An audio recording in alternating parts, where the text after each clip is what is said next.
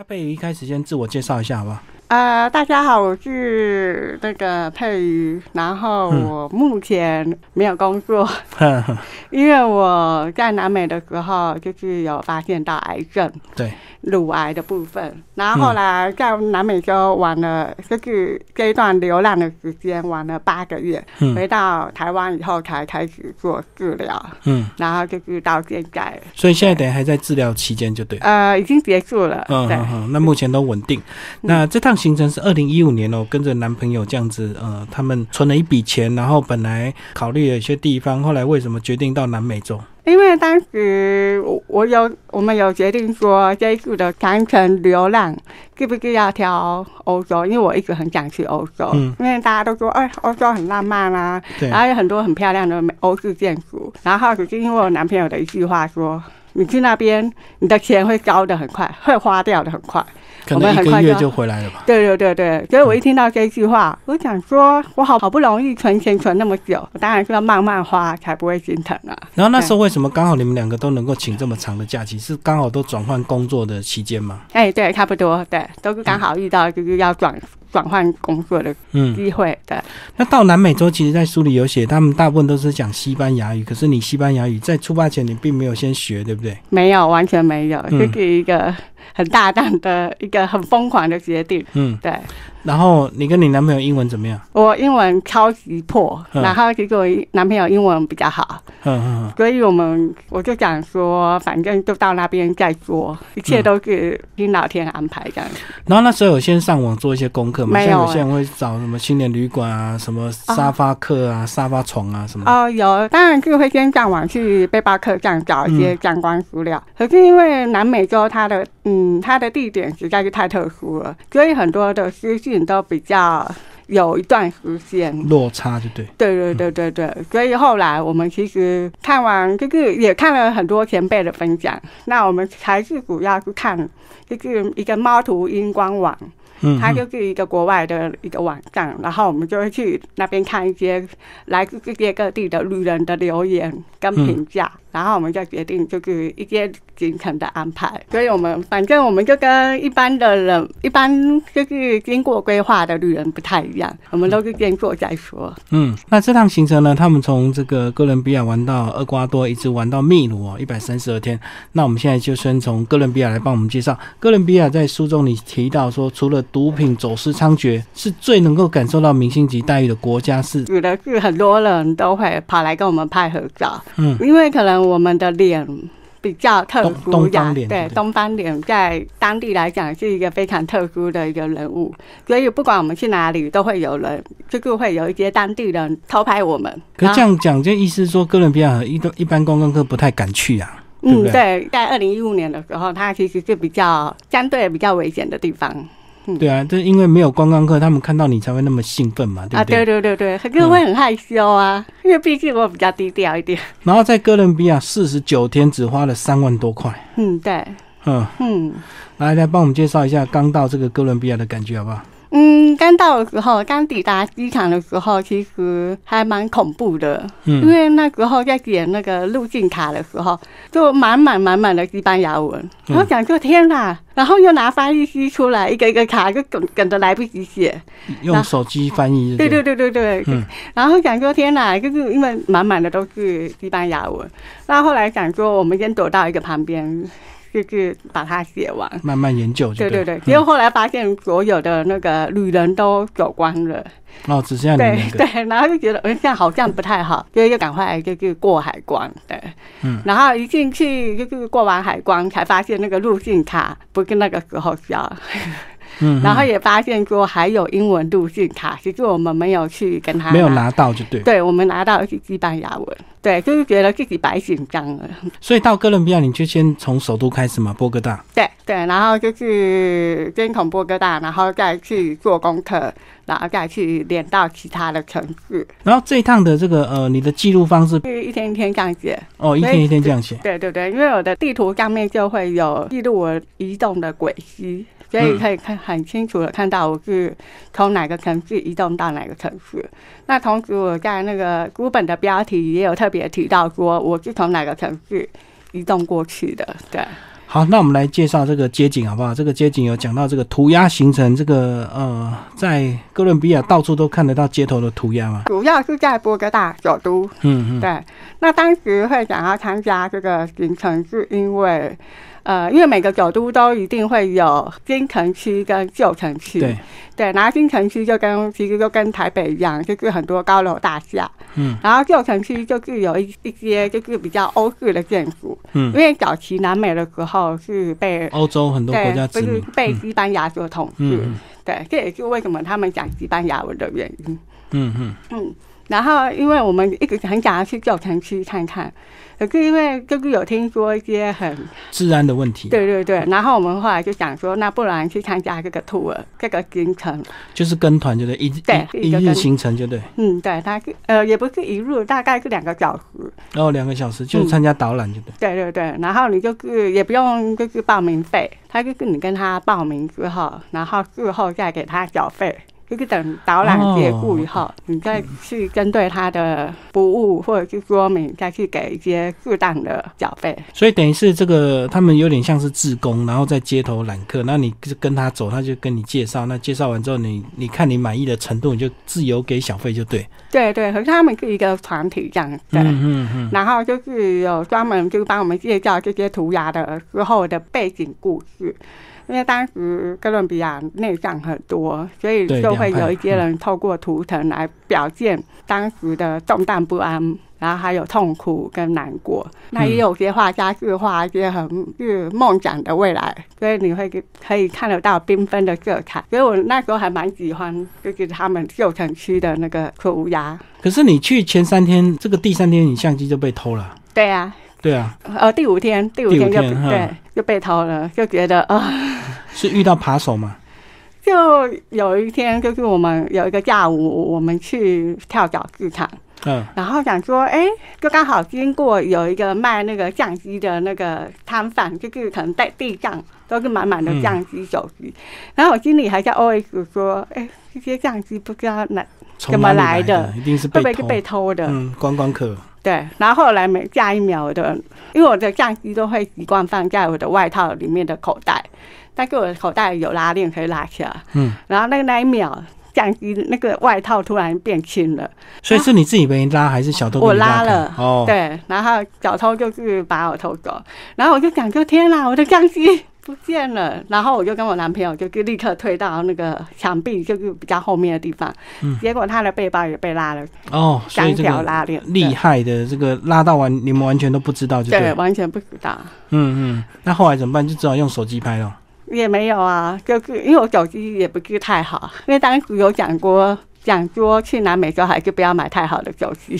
嗯，对。那后来我们有去打电话给那个台北办事处，对，就是跟他询问说，因为当时我的照片里面有护照的图档，因为我当时有拍照，就拍自己的护照证件。对，然后我就很担心说这个护照会不会被人家利用，对对。然后我就打电话给那个工作人员，台北办事处的工作人员，然后他们说其实是那个是没有效用的，然后还帮我推荐，我就问他们说哪里可以买相机，旧的相机不是就新的这样，然后我就他们就推荐我就下那个台北的光华商场，就是有个 mall 一个商场，然后让我去买，可是没想到超难找的，找好久，因为可能相机在那边是奢侈品，对，所以真的不是很好找。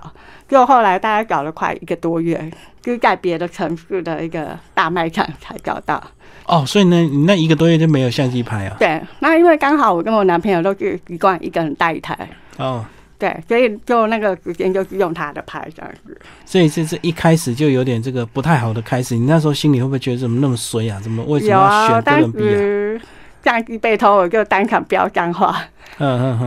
对，然后后来想说还好，反正因为那一台相机也就是便宜的小相机，2000多块，然后还好我有先搬一些照片出来，所以就没有损失太重的。对，好，所以还好。然后在这整个40几天在哥伦比亚，你们就是边移动边找住宿就对了，对，都没有固定在同一个地方住这样。嗯，一直在换。我们会大部分会先看我们是要在这个城市待比较长的时间，还是比较短。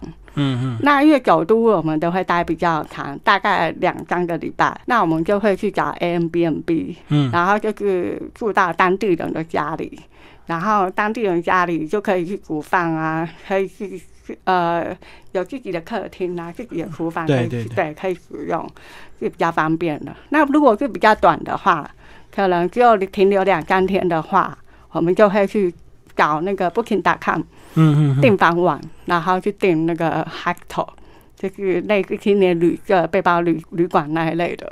所以他们都有热水吗？有，都有热水，大部分都有热水，偶尔会遇到一些就是当地政府会停水的时候。嗯，对啊，因为南美其实蛮热的，他们是不是也习惯就不用洗热水？对啊，对啊，对啊，而且他们都习惯就是可能白天洗澡，可能水会比较温暖。哦，直接用这个晒过的热水来洗，就不用再额外。好，那再来你就走到说走到胖胖之城，是不是麦德林？麦德林是有一个画家非常有名。哦，对，就是一个画家非常有名，叫 Botito。对，然后他的所有的画，就是所有的人物都是跟动物，对，都是胖胖的，非常疗愈。那他自己本身也是胖子吗？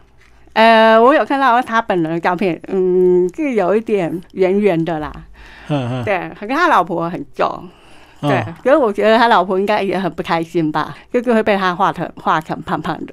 嗯，好，那到麦德林呢，就开始有缆车，对不对？你说，你们坐缆车，串起2个世界的缆车。对，毕竟就是市区跟郊区本来就会有一些城乡差距。对对，然后市区本来就是会一些高楼大厦或者是比较繁华的富人区，而是因为有些没有钱，就是可能收入不是那么高的当地人，他们可能就只能被迫就是往就是山上移动。那因为他可能收入不高，然后也没有什么钱，所以只能去住在那边。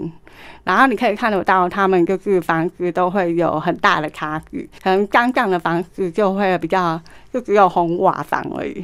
然后你就可以看到比较乱的一些比较乱的个性吧。然后你可以看到外面就是晒很多衣服啊，很杂乱的，然后电线也就是乱绕一堆的，所以就觉得哇，原来是贫富差距还是真的是每个国家好像都会遇到的一件。嗯嗯嗯，好，那除了坐缆车呢，你也在里面有提到说，居然这个坐巴士也可以杀价，这个巴士居然还可以杀价，不是每个人固定多少钱吗？在哥伦比亚比较不一样，嗯，因为他也是因为近日有的就是有找到前辈的一些分享，所以后来才发现说，哥伦比亚在报价的时候，他可能会先用观光客的价格，嗯，然后可是因为我就是有看到一些前辈的分享，他的价格应该是落在哪一段区间，所以我会觉得有一些是很不合理，所以我就会直接跟他们就是用解的，因为我不太会讲，我就是用解的，然后就按计算机，对，让他们知道说这个价格他们可不可以接受。所以这个应该都是所谓的长途巴士，对不对？对，才会有这个。短途就是不管是长短程都一样，都要喊价，对，都要询价，对。你们大部分都是靠这个长途巴士在移动，对不对？嗯，因为比较便宜。嗯嗯嗯，对，因为毕竟我们30万嘛。所以这个从这个哥伦比亚坐到厄瓜多也是靠巴士，然后坐多久？没有，哥伦比亚我们是先移动到离厄瓜多最近的一个小镇，然后那边有那个移民局，应该是移民，然后就是那边有一个移民局，我们就可以去那边办理出境，然后再走路过去，就等于他们土地是连在一起的。对，所以他们南美的土地都是连在一起的。对，所以你要办一个这个出境，然后再到下个国家办入境，就对了，就到厄瓜多办入境。对，那因为刚好就是哥伦比亚跟厄瓜多都是不用签证的，所以就比较单纯一点。然后到厄瓜多呢，在这边有提到说有一个赤道之国厄瓜多，它面积呢是8个台湾大，其实也没有很大呢，吼。嗯，对，它其实不大，对。然后他们自己的币别呢，因为你在里面写到说，哇，几乎都是美金就能够在南美洲横行这样子，他们自己的国家是不是他们都比较信任美金，是不是？因为当时的状况是因为当时他们的汇率，应该是说汇率一直高飙涨，然后后来到最后发现说，你就算拥有他们当地的货币，也是没有价值的，就通货膨胀啊，所以他们这个他们自己的币就他们自己不想要就对。对，因为后来就是当时的总统就决定说，这个通货膨胀太严重了，所以就决定说以那个美金来当做官方货币。嗯嗯，对。然后只是那时候人民就是很激烈的反抗这样子，所以后来当时的总统还因为这件事情就被逼下台。那也许未来会某一天他们又可以重新的回到自己的货币系统吧。那在这个厄瓜多，你印象最深刻是哪一个景点？是看这个蜥蜴吗？还是去高山看这个湖泊？其实我觉得那个高山湖泊、火山湖泊其实还蛮令人惊艳的。嗯，对，因为那是我人生第一次看到所谓的高山湖泊。所以它当初本来是个火山喷发口，然后后来就久了就积水，就积成一个湖泊就对了。对对，然后它就是一个，对，就是一个很壮观的一个自然景观。我觉得在南美我看到的东西都不太一样，就是什么东西都很大、很巨大、很壮观，可能不像，就是可能不像台湾，可能就是比较小一点、啊、对，比较小一点，所以有时候看到都会蛮震撼的。对啊，像厄瓜多其实它在南美算是一个小国家，可是还是比台湾大8倍啊。嗯，对啊，还是算大。对，嗯，对。然后后来就移动到秘鲁，哇，秘鲁就更精彩，对不对？因为秘鲁就很大。对，可是我觉得那个在那个悬崖上面荡秋千也蛮特别的。哦，那个居然有人敢荡！我在想说，你如果松手不就掉下去了吗？可是我后来发现，其实人生就是要有那么一次。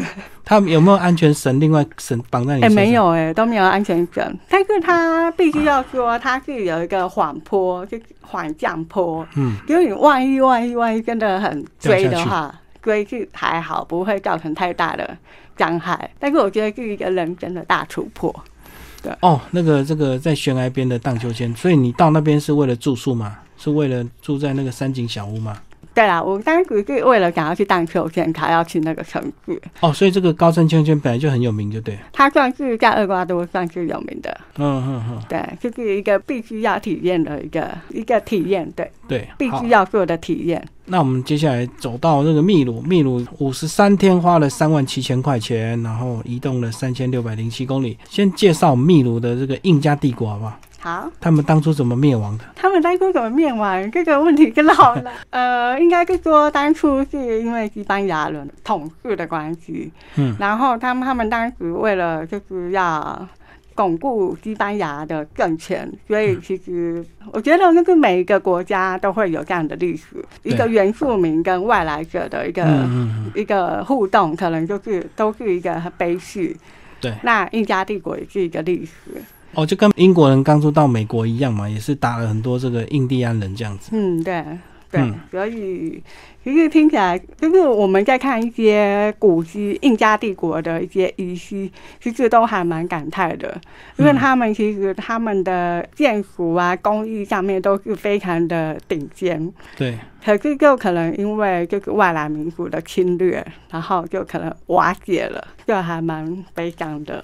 然后呢，到秘鲁，你们有讲到你们到一个水公园，然后门票非常便宜。哦，对啊，超便宜的。因为其实秘鲁来讲，它的门票都很贵，可能是因为他们的观光客很多，所以有一些收入是需要仰赖靠观光为生，所以他就可以卖比较贵的票，就对。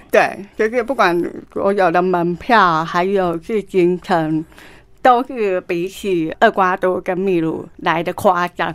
嗯，对，所以我后来才觉得哦，真的秘鲁花了不少钱。对，包括你们说搭计程车也被计程车司机敲竹杠，对不对？这个讲好的价钱到最后不一样，这样。对，因为他们可能就是看我们就是观光客吧，然后可能不太懂西班牙文。那当时我们其实后来，因为我们早期在哥伦比亚的时候，有因为价格的部分跟当地的店家有一些小误会，也不是专属，就误会。嗯，然后后来我们就下定决心，我们要默背就是1到20的英文，嗯，对。然后我们就是背，所以到秘鲁的时候，我们其实算是故事上面会比较懂，所以我们在询价的时候就会问他说，从 A 点到 B 点大概要多少钱？嗯，然后那个计程车就说5块钱，然后没想到他到了目的地就说。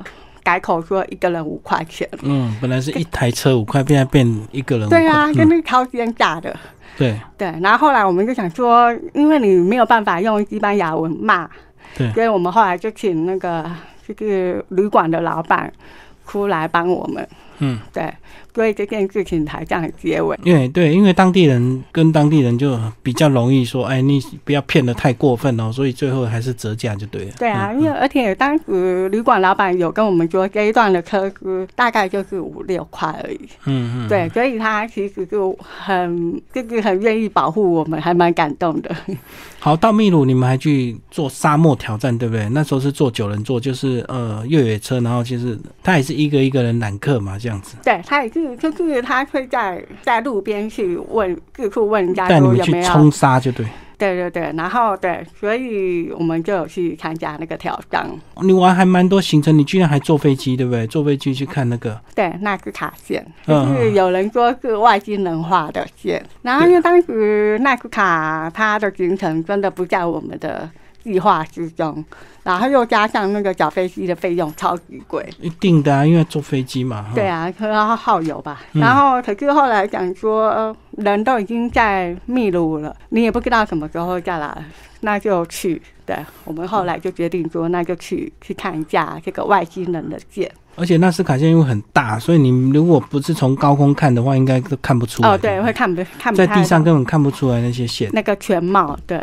看你书中介绍，我才知道原来它这么多，还有画蜘蛛哎，还有画外星人。我一直以为我们都只知道纳斯卡线那个比较熟悉的图案而已。啊，对，它其实有很多一些动物的图腾。嗯，对啊，猴子啊，蜘蛛啊，还有麋鹿啊，还有当地有名的蜂鸟啊。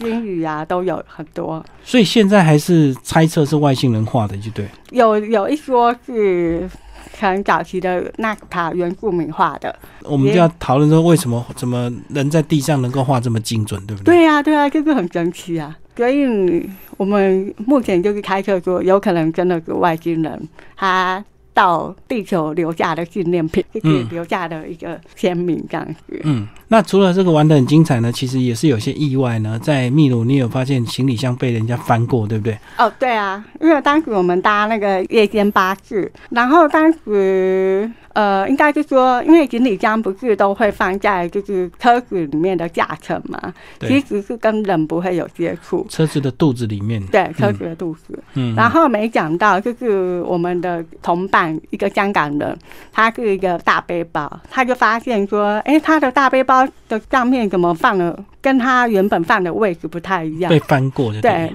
然后他才发现说，他就整理才发现说，他里面的$600不见了。所以就是说，在那个巴士里面，其实可能躲了一个人在行李箱里面，有可能。对，然后他就利用这个长途的时间，好几个小时，他可以一个一个翻这样子。对，有可能。然后我男朋友的行李箱跟我的都被翻，就是因为我不习惯在里面放很贵重的东西。我男朋友就是放800块现金。所以你们那个行李是都有锁吗？还是就是我们都有锁？他还是有办法开。嗯。对，就是不知道他可能是用那个拉链撬开还是怎么样。嗯，对。所以最后吵一吵也不了了之，对不对？因为巴士公司也不承认。因为巴士公司就只会说不可能，就是不可能的事情。因为他们是有经过检查，就是你要跟上飞机一样好了，就是你要搭车之前要先寄放行李。对，然后他们行李就会另外收起来。嗯，对。然后你就是人直接上车，就是类似一样的流程。所以他说从 A 点到 B 点的流程都是只有他们自己的在看这些行李箱，看这些包包，所以不可能会发生有小偷的事情，这东西就被偷了。所以是无解。是还是有另外的乘客躲在那个行李箱里面偷？我们有讲说可能是有乘客有看到我们，可能就是观察我们很好一阵子了，哦，对，所以他知道说我们的包包是哪几个。对，可是还是奉劝大家不要把钱放在行李箱，对，贵重的一定要放随身就对。对，好，那其实玩了这3个国家，然后玩了132天，那当然很多食物在最后也有做一个记录，对不对？就是这个南美的一些美食来帮我们介绍一下吧，包括香蕉他们是用炸的。对，就是他们的一个很特殊的一个料理方式。那他们的香蕉不像是我们台湾所用的黄色的香蕉，而是绿色的还没有熟的香蕉，然后再去做一些油炸或者是煎烤的处理，然后再淋上一些跟那个芭乐酱汁。所以吃起来就我个人不是很偏好，酸酸甜甜的。对，我不是很爱这种口感。对，哦，因为他用还没熟的香蕉可能炸起来才会刚好，如果用熟过炸下去可能就太烂，对不对？哦，对对，有可能。对，对，然后这是当地人的最爱。我觉得那个炸馅饼还蛮好吃的。我们来介绍炸馅饼。对，这是他们就是类似做成水饺的样子，比较大型的水饺，然后是用油炸处理，然后那个水饺可能就是包肉馅，可能有猪肉、牛肉或鸡肉这样子，然后有一些就是店家会提供一些特殊的酱料，比如说渣渣酱还是什么凤梨酱什么等等，你会觉得哇，吃起来真的很好吃。炸馅饼就对了。对对对，现在我都会觉得想起来都还是很想念那个味道，可能台湾应该也有类似的吧。那另外呢，我还要请你介绍这个有一种呢叫驼马肉。驼马肉就是我们这个台湾后来这几年引进的那种草羚羊，对不对？羊驼，然后它居然能够拿来吃啊。我们主要看到的羊驼都是被做成那个毛衣，就是利用它的毛就对。对，它因为羊驼还有分成很多的类型。所以不是我们想象中的那个草泥马，对，它里面还是会细分很多的动物的类型。对，吃天竺鼠。对啊，那个很多人都，我那时候就是它这样料理，你还看得出老鼠的形状吗？还是那个？有啊，超可怕的！我故宫照片有放。然后觉得天哪，他是服务生端上来之后就整得很扎眼，就是连头手脚都躺在盘子上面，只是他身体就是有被煮熟的，然后脚脚一。他们吃天竺鼠是因为它很好饲养，所以它长得很快，这样子是不是？我觉得它可能就是像台湾就是会养鸡啊养鸭。对啊，就其实像老鼠它长得很快，所以有时候他们就会只是说他们吃的是天竺鼠这样。这个我不知道它长得快不快。对，可能。好，那其实到秘鲁的重点行程呢，在书里面也花蛮多篇幅的介绍的这个迪迪克克湖哦。迪迪克克湖是他们当地非常有名的景点，是不是？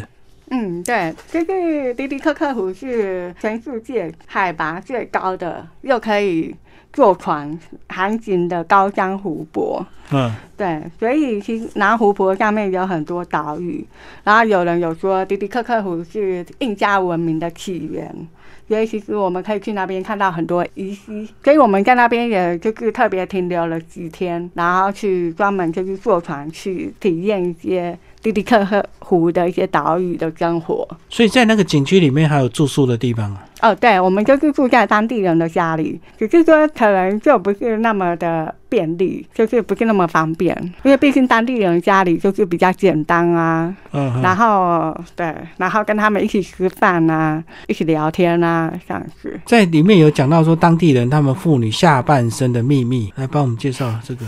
我们那一次准备要坐船离开迪迪克克湖，那我们刚好就跟当地的妇女坐在同一侧，就是我们都坐船的外面。那我就想说，奇怪，为什么他们的下半身都好膨胀，哦，蓬蓬的？对，蓬蓬的。然后可能是因为在搭船的路途中，可能有一些互动，所以后来我也跟他们就是有聊开了，也不是聊开，因为其实语言也不通啊。可是后来我才知道说，原来他们里面有好多好多层的裙子，就是穿了很多很多件的裙。进去。嗯，对，我觉得因为这样比较温暖吧。就等于是穿好几层就对了。对，大概有7、8件吧，就是色彩缤纷的一些裙子。然后那个芦苇岛也蛮特别的，你可以发现说他们的土地就是用芦苇把它编起来，编成一个漂浮的岛屿。哦，所以是活动的。